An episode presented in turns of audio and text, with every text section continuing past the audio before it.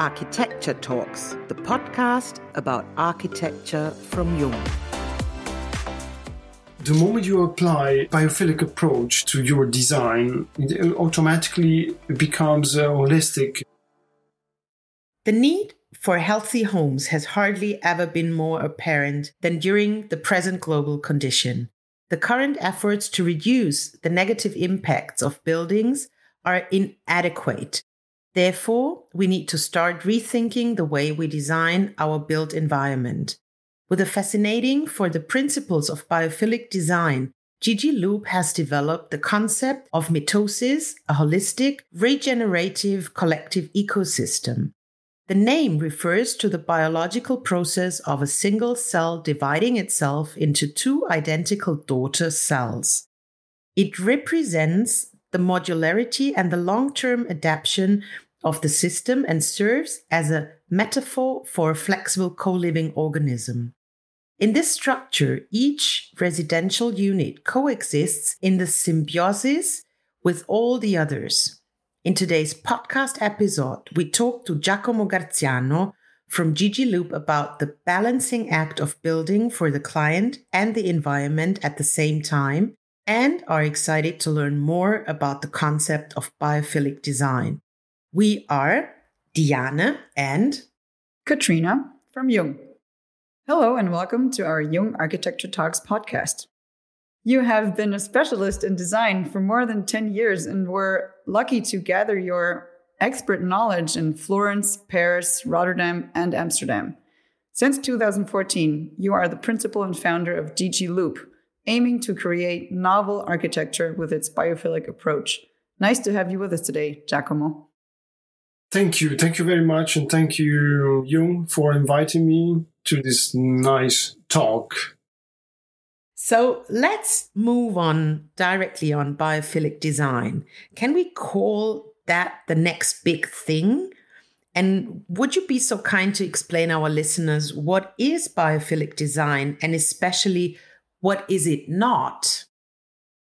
The term comes from biophilia, which literally means, well, bio means nature, living system, and uh, philia means love, affection, so affinity, tendency to, so it means basically love for life and living systems.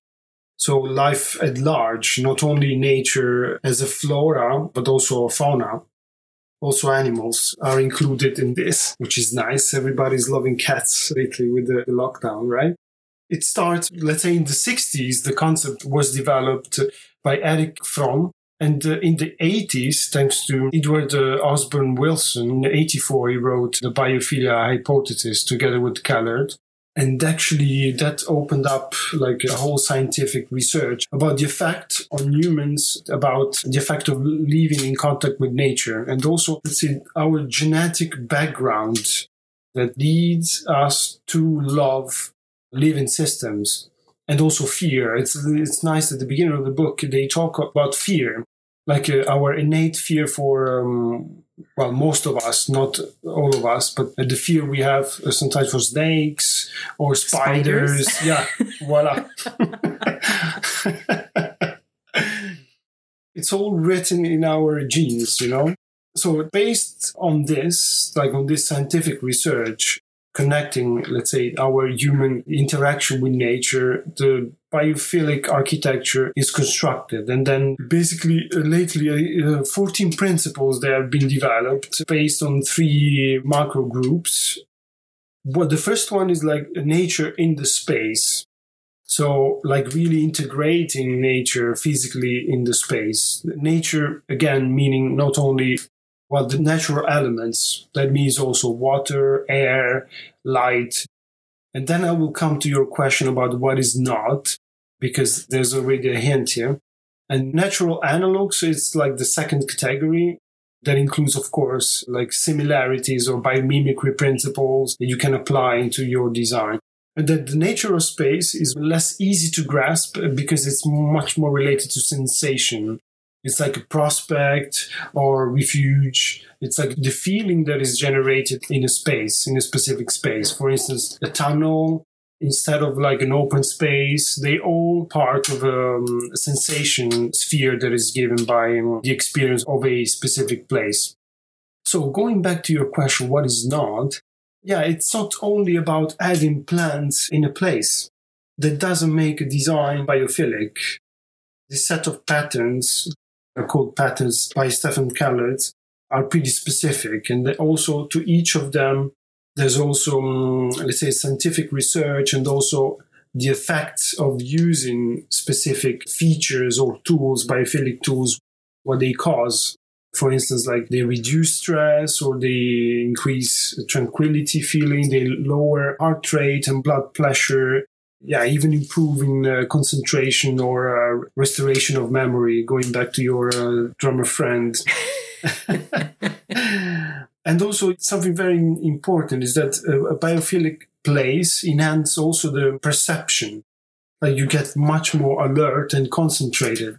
That's why, actually, funny enough, biophilic approach has been used quite soon by corporations for their office spaces. So the employees could be more sharp, more productive, more involved also yeah, I'm not surprised that this was immediately picked up by big companies like Google, for instance. So this is a little introduction about biophilic architecture. I would be happy to hear your question because I can talk about it forever. and yeah, it would be great to give you some examples, of course, of uh, the way we've been using it in our project. You mentioned the 14 patterns of biophilic design. They articulate the relationships between nature, human biology, and the design of the built environment. So, which ones are the most important for you, and which ones do you emphasize in your designs? The moment you apply biophilic approach to your design, it automatically becomes holistic. Well, it follows an holistic vision of the project because it's designed for the user, but also for the environment. So um, it is actually bridging these spheres that are completely different, like the built environment. It's more like the, yeah, the scale of uh, inhabitable uh, spaces with um, intrinsic values of the single individual. What I noticed that people living in the or experiencing such a place, they are much more conscious about the lifestyle, the choices in life. So um, I think I lost your question, but we were interested in what pattern of the 14 patterns you mentioned, which ones do you emphasize in your own designs? When I decided to dedicate my practice as much as possible to this approach, I had to struggle a bit at the beginning because there is a trend of green architecture, greenwashing. So obviously a big chunk of the biophilic approach is associated, like the 14 principles are includes also the integration of uh, natural elements like uh, plants or greenery in general. So um, at the beginning, I thought, okay, maybe this is not in order to avoid, you know, to be classified as a green architects or what we do with like green architecture. I dedicate less attention to this part, like the first macro group of the biophilic principles, and instead used more the last part, which is more about the feelings of the space and the natural analogs. And still using still the first part, so including nature in the projects, but not like uh, physically or literally.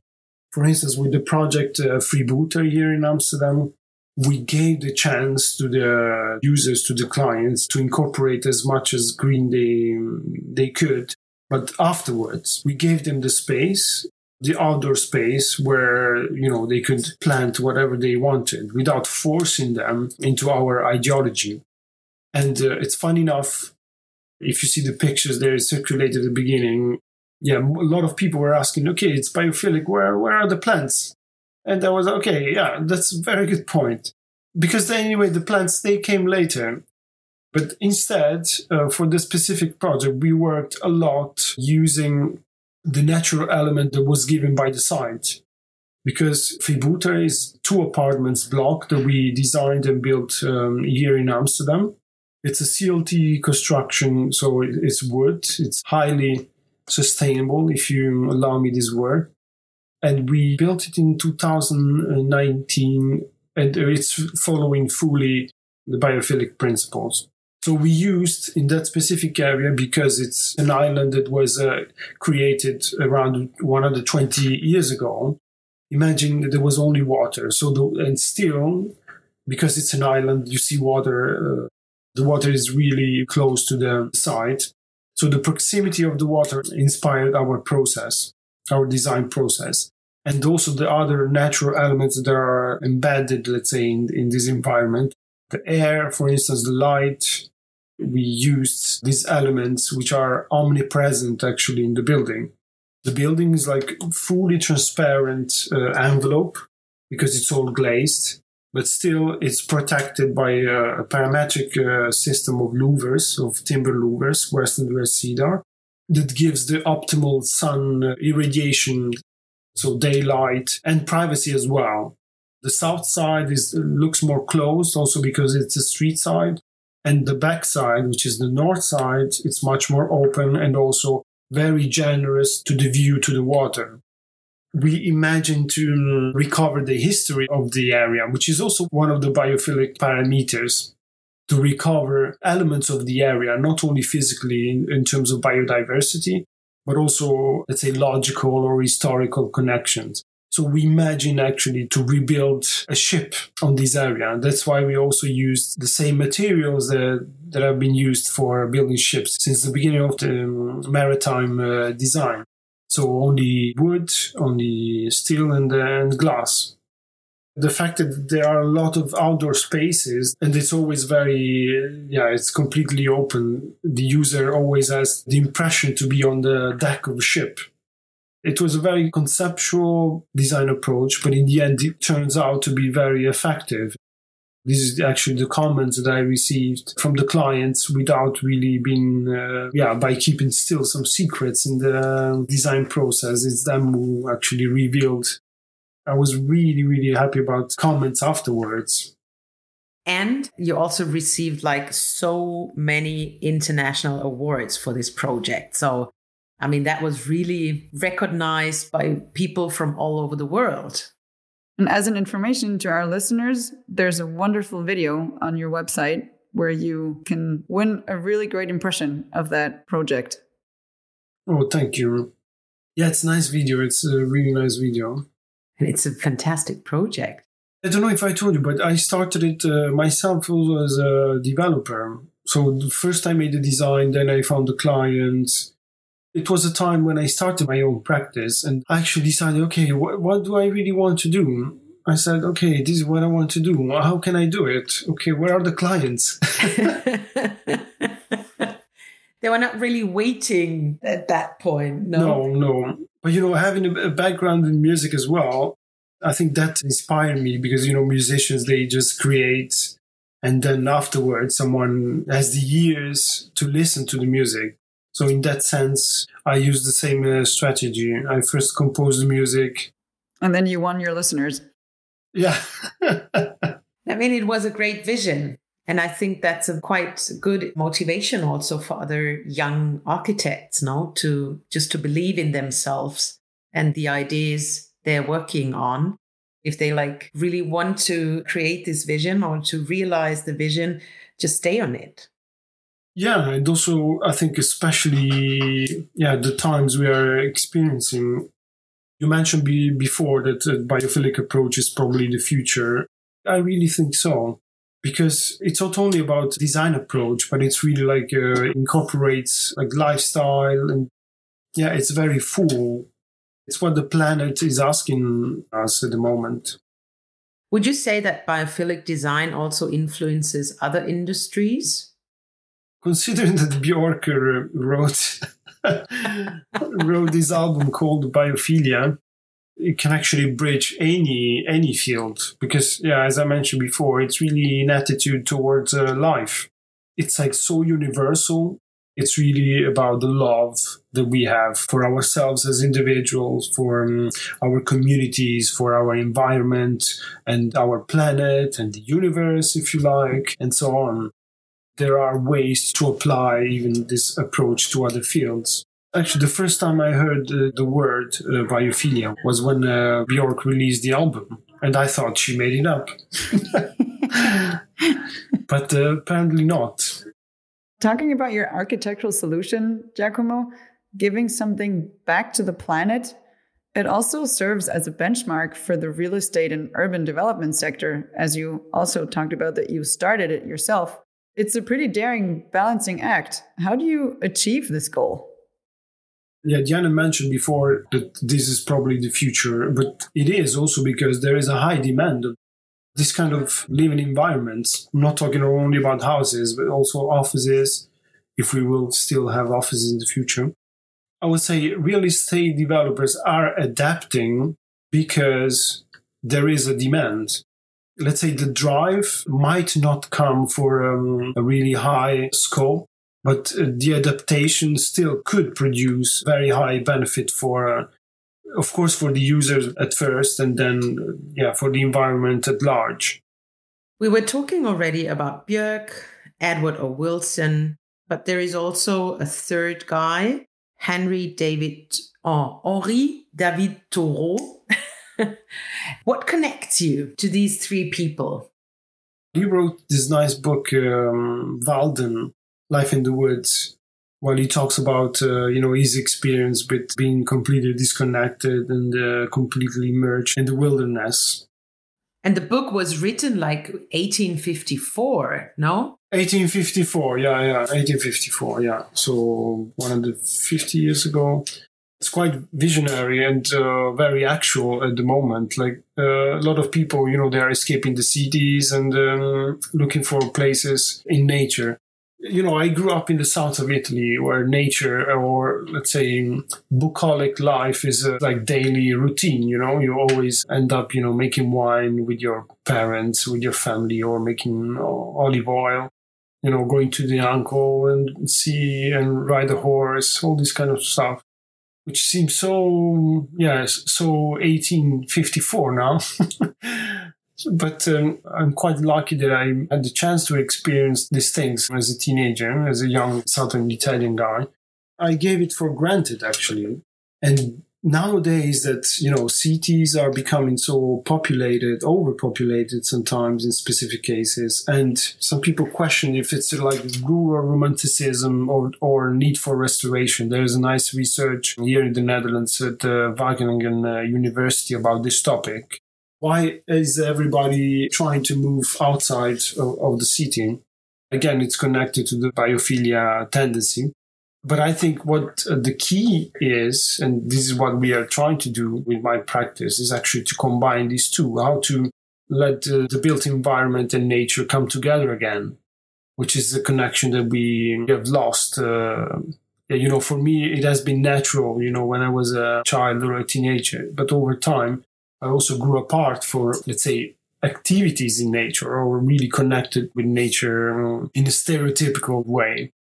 So by bringing nature in the built environment and the other way around, we try, you know, to balance out the disconnection that we have been losing in the last decades. You know, there are different tendencies. I mentioned green architecture before, which I, I'm not criticizing because everything if it has a positive drive and will lead to something even bigger than that, it's always very good. But it's not the, the end. It's not the, the real scope. Yeah, at least in our practice, the scope is really to have an impact and to to do something for the planet as well. Our last project, actually, maybe it was in your set of questions. It's really about this.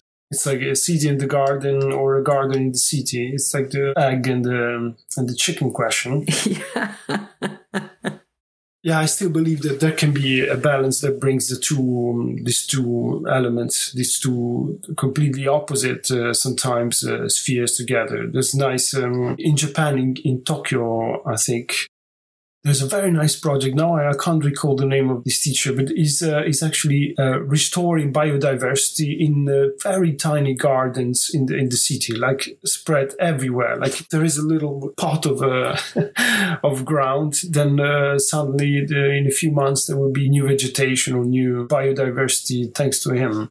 These are you know little interventions as well. Not specifically we have to think uh, necessarily big, but also in very little acts, there could be a positive twist for our society and uh, for our environment. I had to think about one of our last podcasts we recorded, which had the title Architecture as a Seed Bomb Mm. within the city. So that, that's what reminds me your story with a Japanese architect. You know, in India, for instance, there are some uh, bridges that are actually built with living roots of trees. I think this for me is like the best example of what architecture could become in the future, at least a reference uh, that I always try to um, connect to. And where's the music now within this architecture?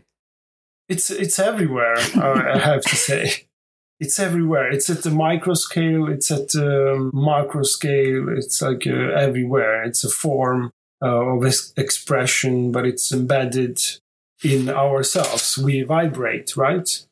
We are actually busy with the project uh, at the moment, supported by um, Dutch funds. Actually, we are actually studying our sound, like our inner sound, and trying to make it audible for us in order to make us uh, more aware that we are actually made out of sound.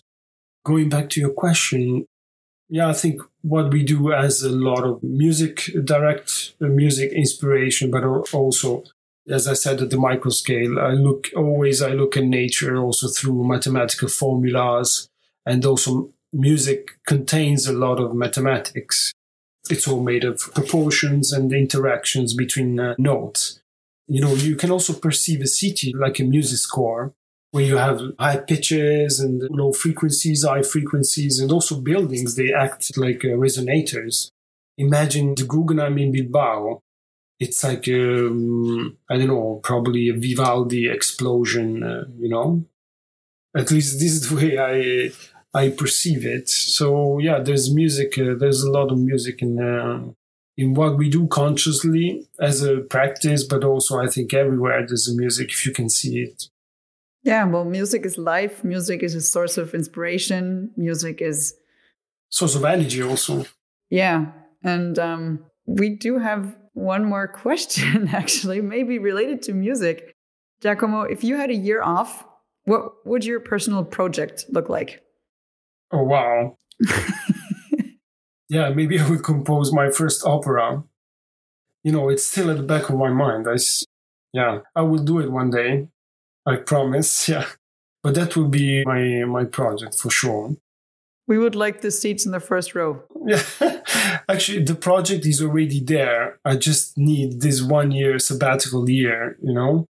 Can you can you give it to me? Yeah. we'll give it to you. Yeah, we're going to organize that. You know, because um, my first project uh, with my practice was um, the refurbishment of my parents' house in Italy. Very personal project, of course. You know, when uh, when you refurbish your house, you always it's like uh, going to to the shrink, right? Every wall that you tear down is an action you do to yourself as well.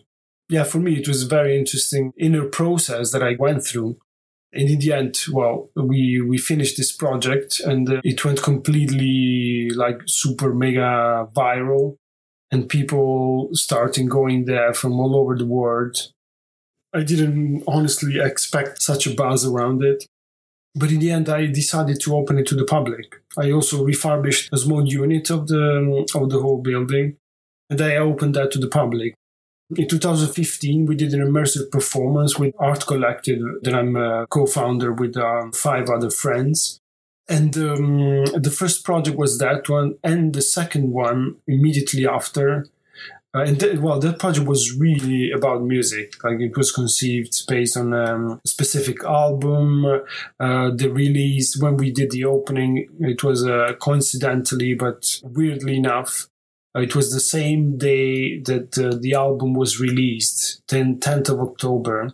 Yeah, a lot of, about music, but I decided, okay, my next project will be an opera that will be performed on the building, you know, the singers on the balconies, and then on top on the terrace there will be the, the orchestra, and people will be sitting in the street. So we're going to block the street, and the building will become the stage of the opera which yeah one day i will compose Well, you started with your public projects, with your first one, and going on with the Freebooter. So stay in your reputation. Aesthetically, they might be different, but I say the energy of all of them is, is very similar to me, I think. Yeah, I leave it up to um, the listener or to the to the viewer. We are very curious about listening Yeah. to your opera and to the inner sound. I think we're already done almost. That's good. If you're happy. We're completely happy. We're like fans.